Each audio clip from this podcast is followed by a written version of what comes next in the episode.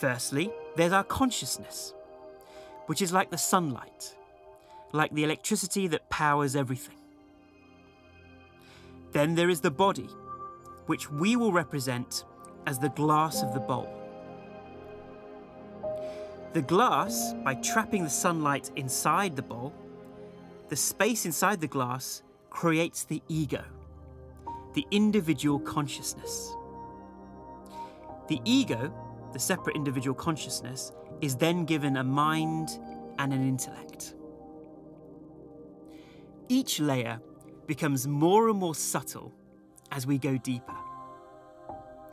The body is known as the gross layer, not because it's horrible, but because it's the heaviest, densest type of matter.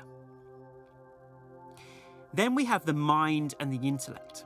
They are much more subtle, and so they are called the subtle body or subtle experience. The consciousness is given a body and five senses in order to experience the physical realm.